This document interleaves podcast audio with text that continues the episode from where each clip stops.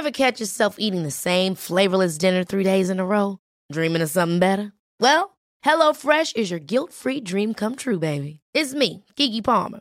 Let's wake up those taste buds with hot, juicy pecan crusted chicken or garlic butter shrimp scampi. Mm. Hello Fresh. Stop dreaming of all the delicious possibilities and dig in at HelloFresh.com. Let's get this dinner party started.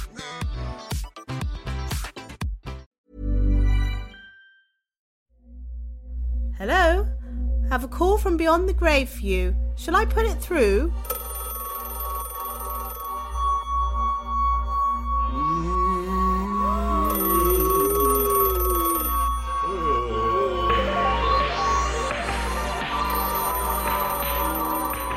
Imagine this. Imagine you're the presenter of a popular and some say rather good podcast about the history of technology.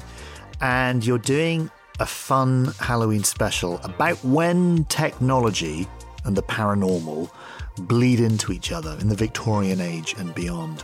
And then when you get to the bit when you're explaining about who the Fox sisters were, and how they began the fashion of modern spiritualism, and how they heard these strange raps and taps from the other side, when you begin to hear strange clicking noise. Is it the microphone? The software? Is it mice?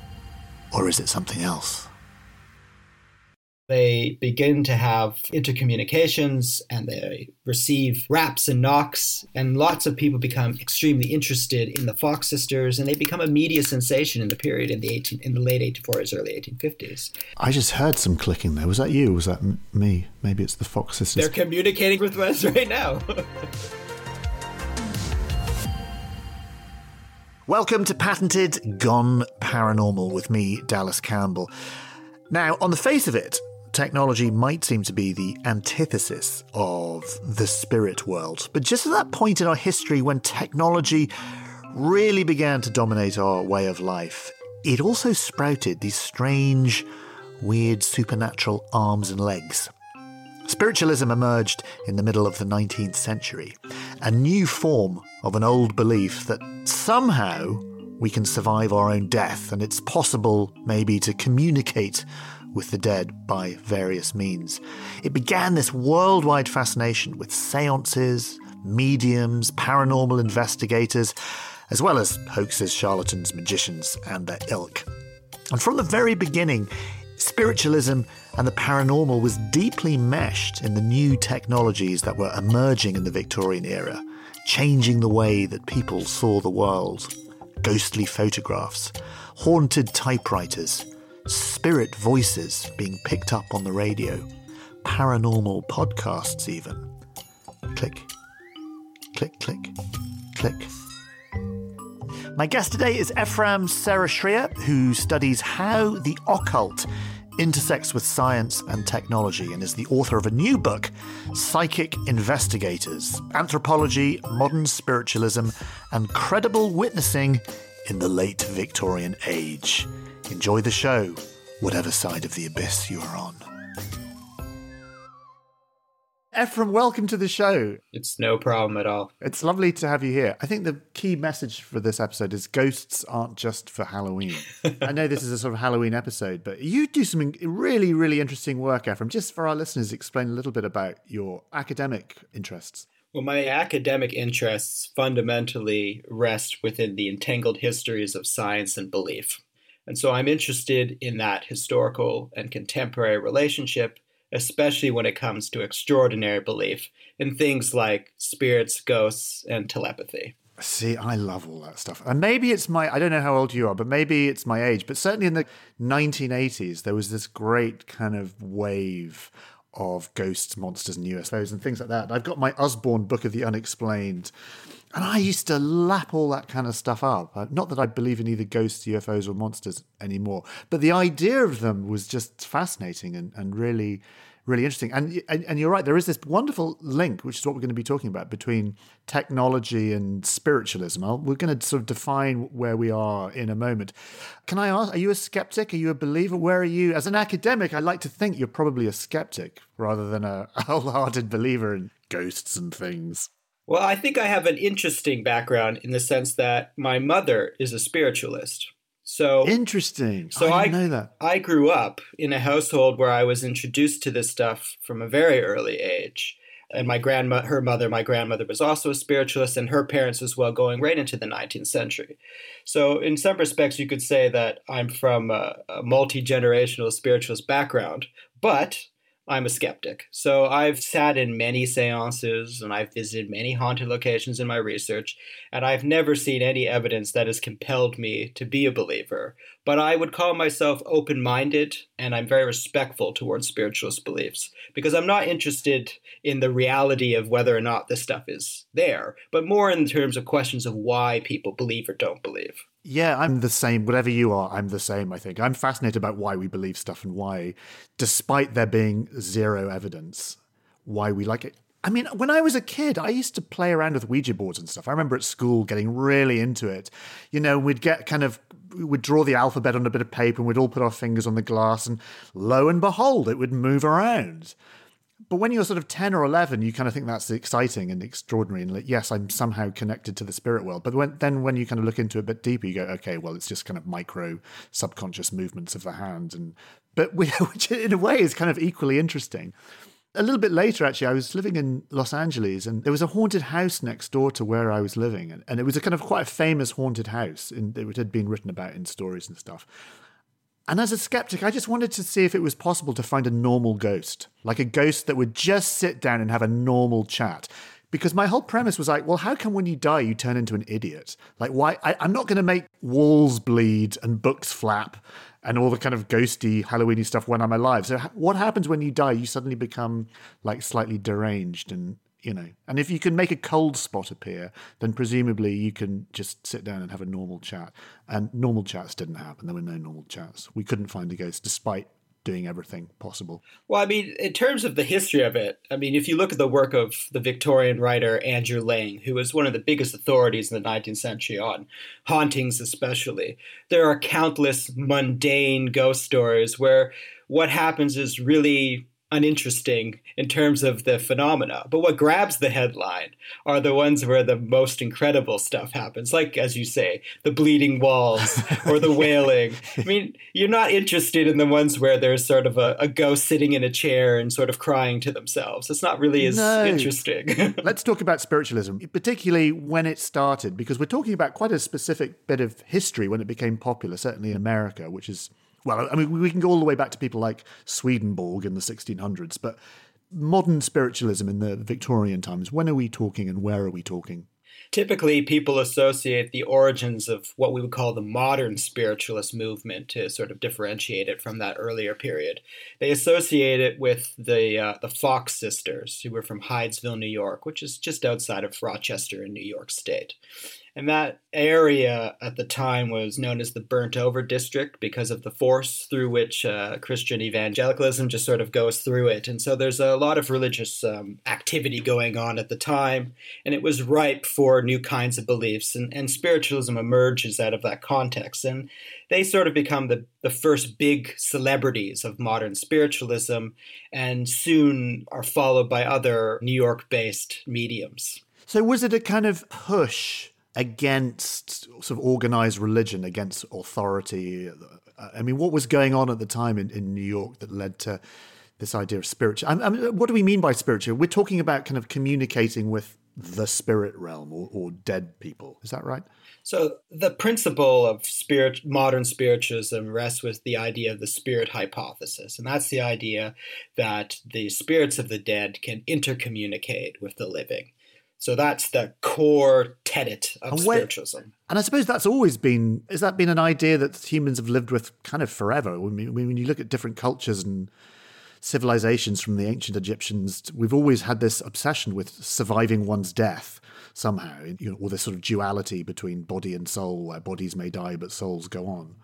Is this just an extension of that? Well, and this is what anthropologists, especially in the 19th century, were arguing. And the key figures there would be people like Edward Burnett Tylor, and again, our friend Andrew Lang, who I mentioned earlier. So Lang, as an example, writes this very important book in the 1890s called Cock Lane and Common Sense. And the title refers to a famous ghost haunting from London on Cock Lane, which we can talk about a bit later. But what the hell's Cock Lane? Okay, anyway, Cock Lane. Brilliant. Cock Lane and Common Sense. And one of the things that uh, Lang raises is this exact point that you've just said, which is in, in all cultures and in all times, there has always been this belief in spirits and that in itself is interesting and worthy of investigation because why is it, whether it's a belief or a false belief, that all humans have it.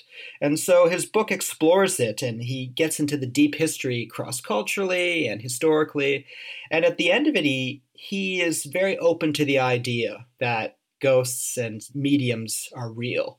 And, you know, it's quite interesting in that way. And, and he really tries to sort of rationalize it as well, maybe spiritualism, the spirits themselves, is, is not real. But mediums and telepathy, that's real. And that's real because it's of human origin. And I think we have to contextualize that within the context of the late Victorian period, where you have all of these new technologies being you know created that seemingly work with invisible energies. And so the idea that humans could be able to transmit their own invisible energy wasn't so irrational by the logic of the time. So we've suddenly got yeah that's a really interesting point. We've suddenly got these new well new technologies we'll talk about in a moment but also things like the description of things like electromagnetism and people talking about the ether and you know the sort of proto science of of the of the day would feed into this belief of supernaturalism i suppose. Is that is that fair? Is that yeah i mean and it's a comparison that's made very early on those connections. And some of the early you know scientific figures within uh, psychical research are researchers within the physical sciences. So, if, for example, Oliver Lodge, who's a very important figure within ether theory, uh, is one of those uh, important figures to be a proponent of spiritualism. And in fact, despite all of his really significant research within the sciences, his best selling book of all time is his one, Raymond. Where he talks about a series of conversations that he has with the spirit of his dead son, who died during World War One. That's interesting. The ether, how do we best describe the ether? The ether was believed to be this all pervasive kind of medium, a bit like air, I suppose, that things could travel through throughout the universe. Of course, it was discredited, gosh, pretty soon after, I suppose. In the 20th century, it gets yeah. discredited. But that's right. It's this idea that there's this all encompassing energy that connects all living things and non living things. And because of that principle, the idea was that you could use the ether to break through the veil and potentially communicate with what lived in that unseen world where the spirit may lie. It's interesting though that as a he was a scientist. Uh, Lodge is that his name? Yeah. That's correct. Yes. Presumably had obviously had an emotional reason to want to, to be able to talk to his son who died in the First World War. It's interesting how you can kind of trick your brain to tricks probably the wrong word. I don't mean it in a disparaging way, but convince yourself that there is something going on and you can actually have conversations with someone who's dead and be a scientist. Well, and it's something that Houdini talks about in his famous work, A Magician Among the Spirits, which is a great title for a book, hmm. where he says that people who are you know, suffering from tremendous grief are often desperate for any way to communicate with their dead loved ones. Houdini himself is so interested in trying to discover whether or not spiritualism is real because he wants to talk to the spirit of his mother who he really missed. And so we always talk about Houdini as this skeptic, but actually, you know, he's a very religious person. You know, he's he grew up with a rabbi. His father was a rabbi. He was a practicing Jew throughout his life, and so it wasn't unreasonable for him to think that spiritualism might be real. But every time he tried to investigate and find legitimate mediums and legitimate spirit communication. He proved that in his methods as a stage magician that tricks were being used to produce it. But there was an open desire to try and prove the reality of spiritualism. But time and time again, you know, he just couldn't. And that grief was a key part, he believed, to the why there's this revival in First World War because so much death is happening. That's interesting. Gosh, so it was in a way it was a kind of reaction to that, a reaction to world events Let's talk about the Fox sisters. There was a nice introduction to the Fox sisters as a kind of beginning, if you like, of this modern spiritualist movement. So, just very briefly, who were they and what did they do that caused interest? Well, they were a group of sisters who lived in a small cottage in farmland in Hydesville, New York. And um, one evening, they discovered that they had the ability to talk with spirits of the dead. And so they begin to have uh, intercommunications and they receive raps and knocks and they create a code for what yes and no was and they pose questions and it you know it catches on really quickly locally and spreads and lots of people become extremely interested in the Fox sisters, and they become a media sensation in the period in the 18, in the late 1840s, early 1850s. And it's from them others start claiming that they can do similar intercommunications. I just heard some clicking there. Was that you? was that me? Maybe it's the Fox sisters. Maybe hey, they, are communicating us requests right now. there you go.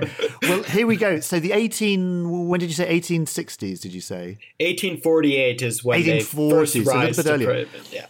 And that gets us into our key topic because this link between the technology of the age, because suddenly, presumably, you had things like, well, not quite telephones, but certainly things like Morse code, which was clicks and beeps, and a way of communicating over large distances for the first time. Was that idea or the public reaction to that telegraph connected to what the Fox sisters were picking up with their clicks and beeps. Well, there is a connection, and spiritualists are very quick to highlight that connection that if you could communicate with these technologies through a system of codes, of as you say, of beeps as an example, that doesn't seem too dissimilar to what they're suggesting mediums are doing. And a lot of early spiritualists think that the invention of the telegraph means that there's now a tool to enhance the mediumistic powers of spiritualist members. And it becomes something that's appropriated by the spiritualist community into spiritualist communications. There's a belief you can use these new technologies to enhance your ability to speak with the dead. So it's not just telegraphs, but telephones and radios get appropriated into occultic practices as pretty much from their invention. That's really interesting. Presumably, that old adage of any technology that is sort of new or far enough into the future is indistinguishable from magic. So presumably, I don't know, is it right to think that the idea of being able to communicate over vast distances, things like radio and being able to hear voices over vast distances, being able to record sound and play it back, all of this, in a way, seemed kind of magical at the time and would segue into spiritual belief. Well, that's exactly it. And again, because Take, for instance, those early crystal radios, which seemingly function without any power source because they're working off of the radio frequencies themselves. Well, immediately spiritualists grab onto that and say, well, it's working by the same energies that spirits are communicating through. And therefore, once again, a lot of early spiritualists are using these shortwave, low frequency crystal radios to enhance their ability to speak with the dead. And, you know, again, thinking about these scientific figures, Edison was using crystal radios and himself one day picked up a strange sort of what he believed were uh, a conversation in a language that he couldn't quite understand that he thought was evidence to suggest the possibility that the radio was picking up spirit conversations. Edison, I think I'm right in saying he actually developed a machine. Was it an EVP, electronic voice phenomenon machine, or some kind of, amongst all of his other things, was trying to construct some sort of machine to talk to the dead? Yeah, so he designed what he called his sort of a spirit phone so that he could have conversations with them. It never was completed, but it was a it was one of those later projects in his life that he was trying to develop. And he has this famous interview with uh, Scientific America. I think it's in the 1920s, near the end of his life, where he's saying that the only way we can determine once for all if there is this unseen world is with science, and it's with these technologies that we're going to be able to do it.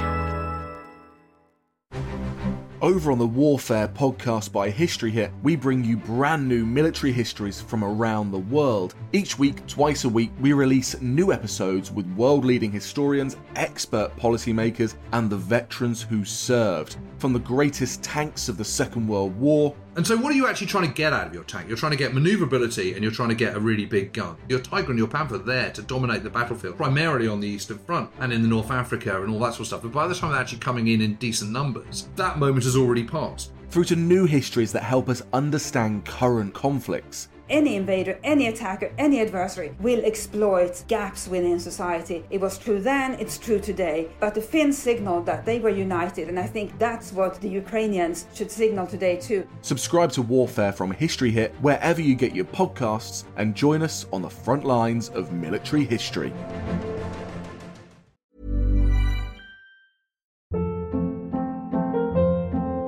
Hold up. What was that? Boring. No flavor. That was as bad as those leftovers you ate all week. Keke Palmer here, and it's time to say hello to something fresh and guilt-free. Hello Fresh. Jazz up dinner with pecan-crusted chicken or garlic butter shrimp scampi. Now that's music to my mouth. Hello Fresh. Let's get this dinner party started. Discover all the delicious possibilities at hellofresh.com.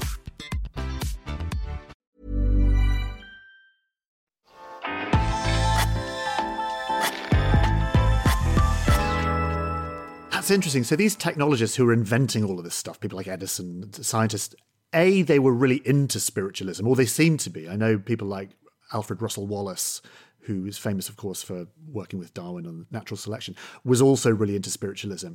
But they were also using science to try and prove it or disprove it and using technology to try and prove or disprove. That's right. I mean, Wallace is a very interesting example of a scientific figure and devout spiritualist who wanted to use science to establish the authority and credibility of the spirit hypothesis.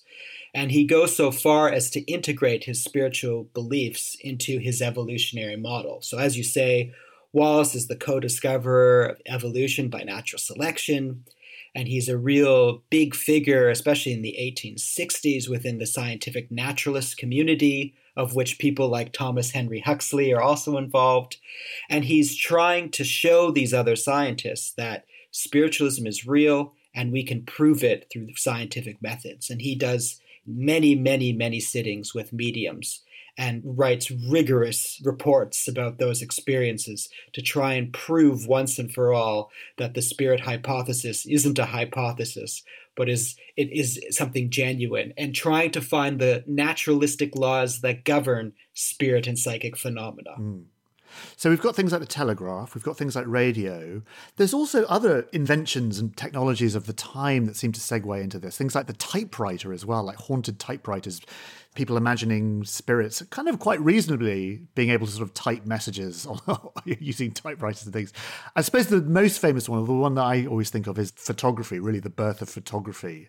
Because I suppose when we think of photography now, we think of Photoshop, and it's really easy to fake a photograph. But back then, I imagine photography again was so new and startling and extraordinary, and was very much a kind of a view of reality, like it was an objective view. And so people seeing ghosts and spirits and ectoplasm and things within photographs, that seemed to take off a lot as well, didn't it? Yeah, that's correct fairly early on into the history of, of modern spiritualism, photograph and photographic technologies are brought into the seance, and understandably, because it's another way to use science to try and capture another source of evidence to show that it's either real or not real.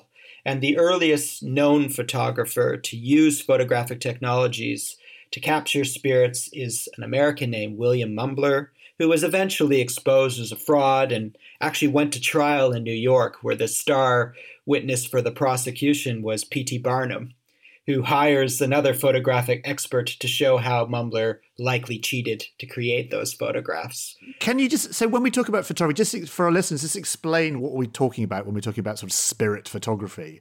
I imagine kind of those very early Victorian photos, but with kind of blurry shapes in the background or other faces and kind of weird stuff. So the standard spirit photograph, which emerges in the 19th century, typically uses photographic plates that are one quarter size, which is sort of a standard size for a photographic plate. And they include a portrait or a scene with the imprint of a spirit as well on it. And usually the spirit is behind the uh, or sometimes in front, but it's translucent, so it shows that it's not actually Classic physically ghost. there. Indeed. But there were other ways to create uh, spirit photographs. So if it's a fake photograph, as a spiritualist would say, because they would say there are both fake and real ones, the fake ones are typically produced by having an impression already on the plate before the portrait is taken. But there were other ways when you're doing controlled testing to still create spiritual effects on a plate. And one of the ones that's sneakier is because they're still using cloth as the sort of cap for their camera lens. If you pierce small holes into that cloth, which is indistinguishable to the naked eye, it lets in just enough light to create that spirit mist that you sometimes see on old Victorian photographs. So it's another way to still produce it under controlled conditions and to sort of make a case for the legitimacy of spiritualism. And skeptics were aware of this, of course, but it's harder to prove that there are holes in a cloth than Presumably they were all fake because I'm going to put it out there and tell you that ghosts don't actually exist. but presumably any kind of spirit photo, unless it was a kind of mistake and someone developed a plate and, and they went, holy crap, look, there's a ghost there. But all these Victorian things you see of people with ectoplasm, you know, if you've seen The Exorcist, you know what ectoplasm is, the kind of stuff that's emitted from people's mouths and other orifices. But it, nowadays, it just looks ridiculous. It looks like bits of cheesecloth, which is what it was. You know, how do you distinguish between real and genuine? They're all, I mean, real and fake. They're all fake. Well, I, it's the same thing that we, we deal with today when we talk about sort of fake news that we have now, which is unless you can concretely show that it is fake, if you leave open any suggestion, then you can't completely confirm that it is fake. And there were lots of mediums who were never exposed as a fraud. And you know what spiritualists time and time again always argue is it doesn't matter how many times you expose a fraud. If you have one person who hasn't, it maintains the argument. And there are Victorian spiritualists who were never exposed as fraud. Daniel Douglas Home, as an example, is the key example of this phenomenal Victorian medium who did amazing feats that was never exposed as a fraud. He apparently levitated. He apparently was able to grow several inches or shrink several inches, to hold a hot amber in his hand without burning himself. So these are amazing phenomena. And so far as the evidence and the accounts show, he's never been exposed as a fraud. So he's used as this example of, well, he wasn't a fraud, and therefore the spirit hypothesis is correct. But it's a bad, well, I say it's a bad argument. Philosophically, it's interesting because it gets you into the whole philosophy of science, which is about non-falsifiability. Like just because you can't, if you can't falsify something, then by definition it sort of falls outside science because you can never disprove ghosts, you can never disprove God, you can never disprove flying saucers. But that doesn't therefore mean that they- exist. It just means that there's nothing to study really. You know, I can't disprove Santa Claus, I can't disprove fairies at the bottom of the garden, which gets us into maybe the most famous kind of photograph of the era, the Cottingley fairies. The, so it was a sort of black and white picture of these two, or, or young girl, a child sitting in her garden and, and surrounding her are, are fairies. Cottingley Fairies, I think it captures the imagination of everyone because we've all, as you say, especially in your childhood, we all really wanted magic. Yeah, well, that's To be it. We real. wanted, we want to believe. We yeah. want to believe. And I think that's the thing that egged on the story of the Cottingley Fairy. But what was significant about them is that uh, soon after the photograph is taken, it uh, is shown to a group of theosophists. Uh, and a gentleman named Gardner ends up. I want to be a theosophist just because they're called theosophists. Well, and, and you know that's a long conversation in its I- own so- right. sorry, in I didn't own mean to interrupt. Sorry. Okay. no problem.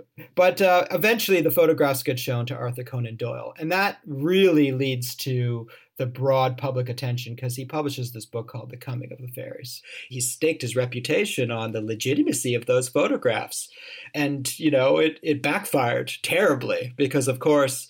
There was so much evidence to show that it wasn't real.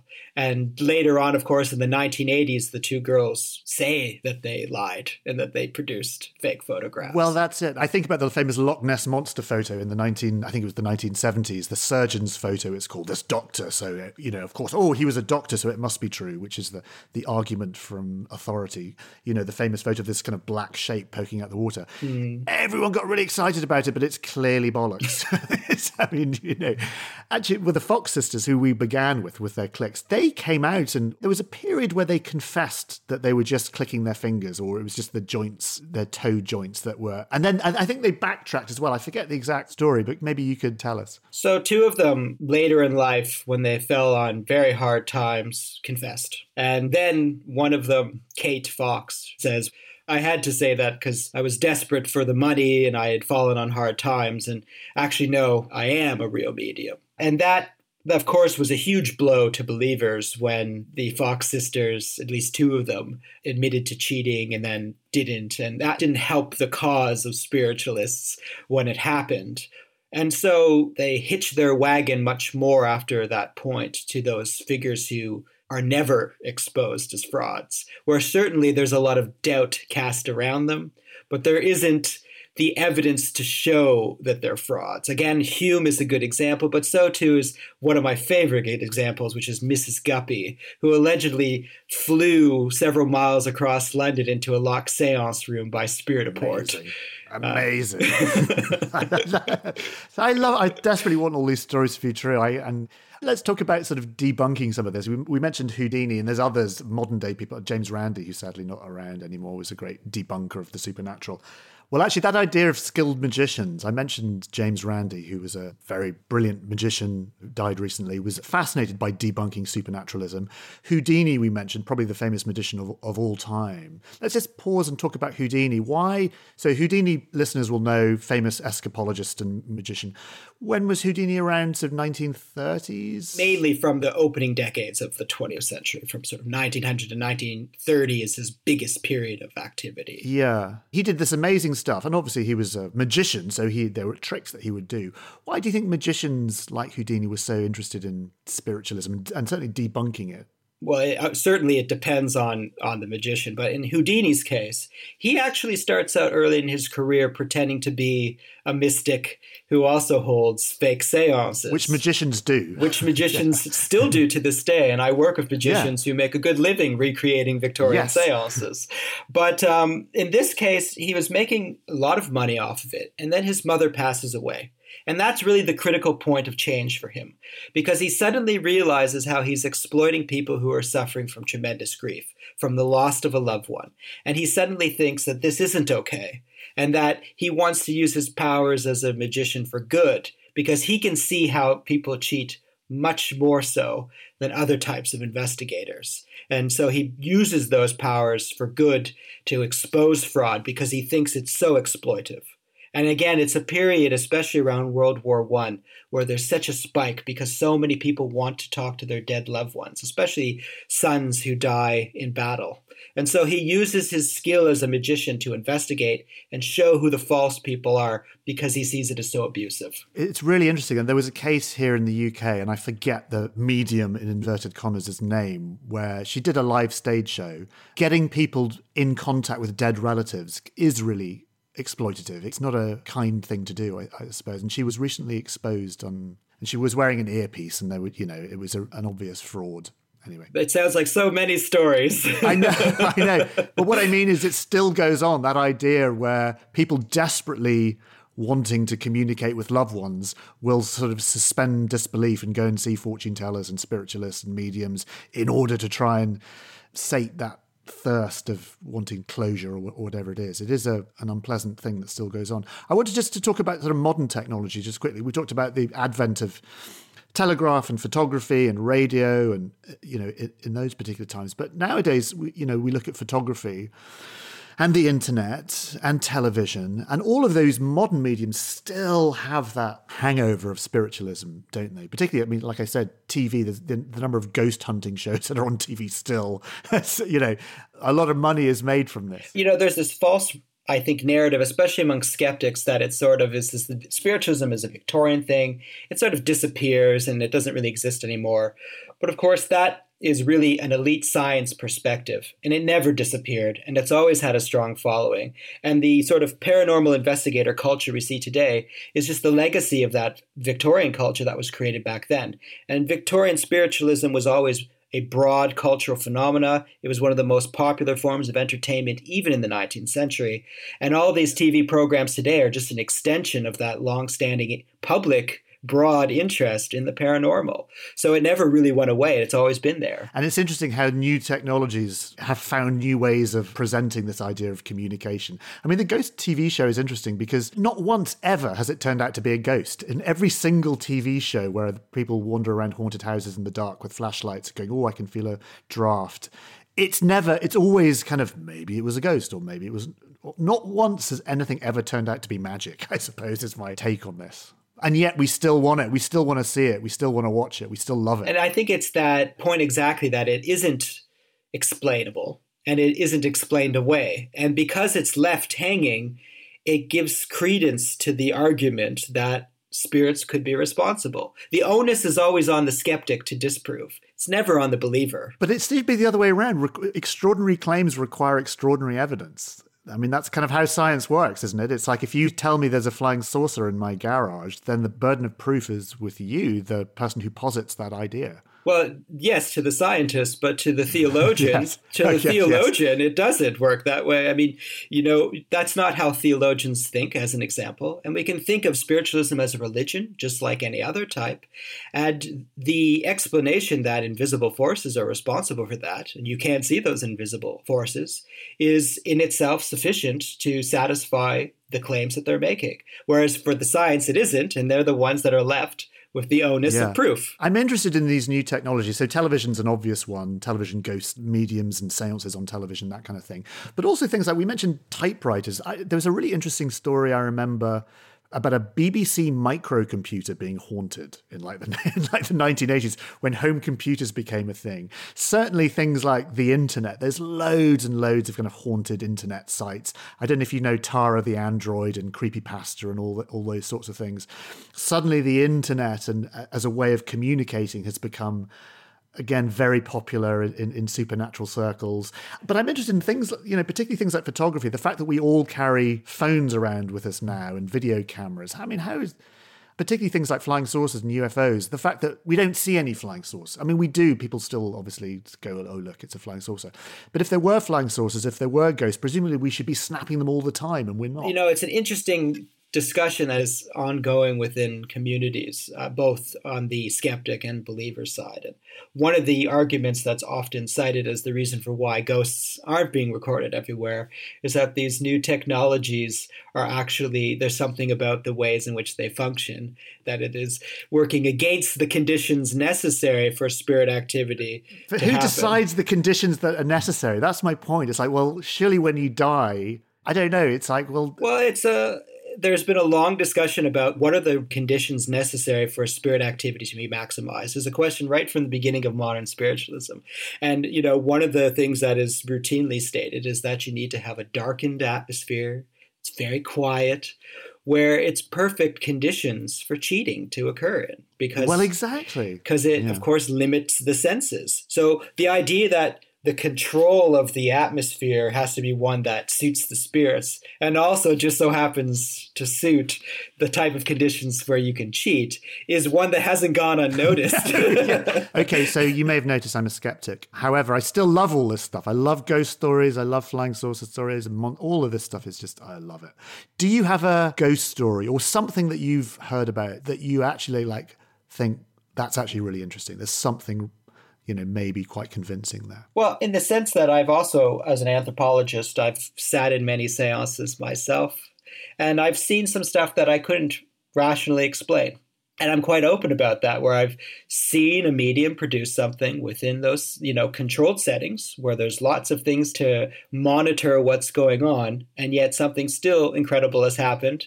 And that doesn't mean that it's of spiritual or or psychic origin. It just means that I in my powers of observation, couldn't determine what may have caused it. Can you tell us what that was? So there was one time, and it was in the 90s, so it was a long time ago, where I was at a, a seance, and while the medium was talking to the spirits, and we had cameras, and we had good lighting, and we had all sorts of other technologies to check the pressure and, and the conditions of the room, a spirit hand allegedly as as the medium said did manifest itself on the table and then disappear and you saw it yeah what did it look like exactly how you would expect sort of a ghostly sort of orbish thing to look like to sort of hover there for a moment and then just so it sort of fizzled in and fizzled out as quickly as Did you, you saw not it. freak out?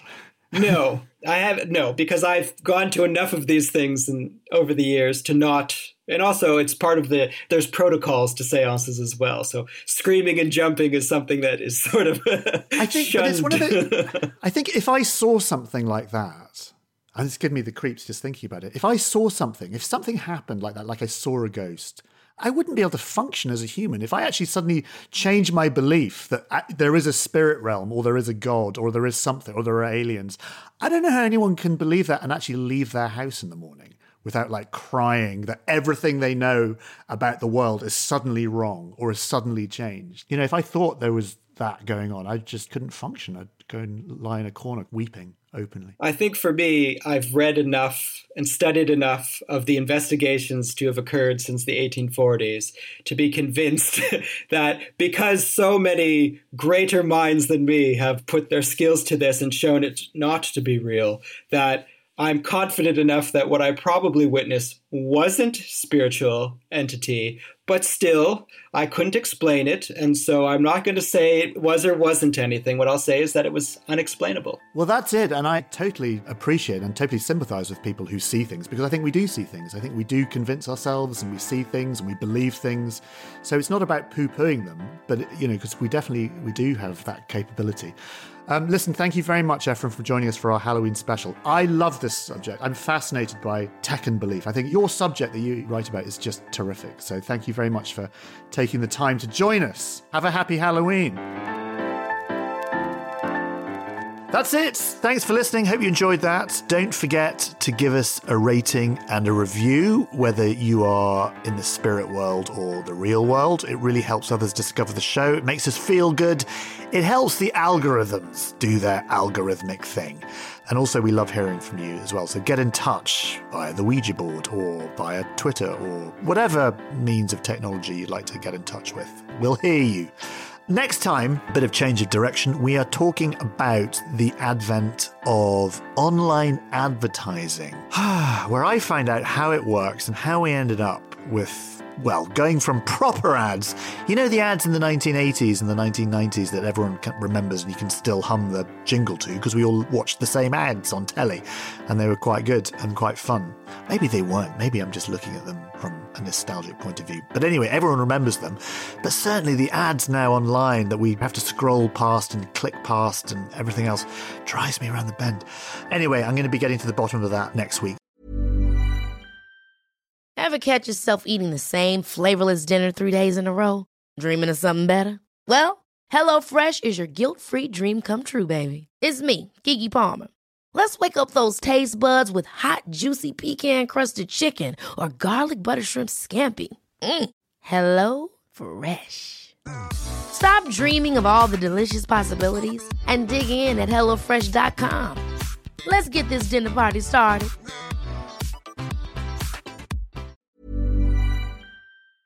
While I still have you, very briefly, if you fancy getting all of the History Hit podcast archive and new episodes ad free, along with hundreds of history documentaries to watch, download our app across Apple App Store, Google Play, and smart TV platforms. Follow the link in the show notes or go to historyhit.com slash subscribe. There is thousands of hours of history on there, including a documentary on science in the Middle Ages with Seb Falk, and also one with me talking about the secret history of the space race. As a patented listener, you get a special gift if you use the code patented at the checkout. You get 50% off your first three months. That's patented for 50% off your first three months. And if you're an Apple listener, you can subscribe for new ad free podcast episodes within the Apple app.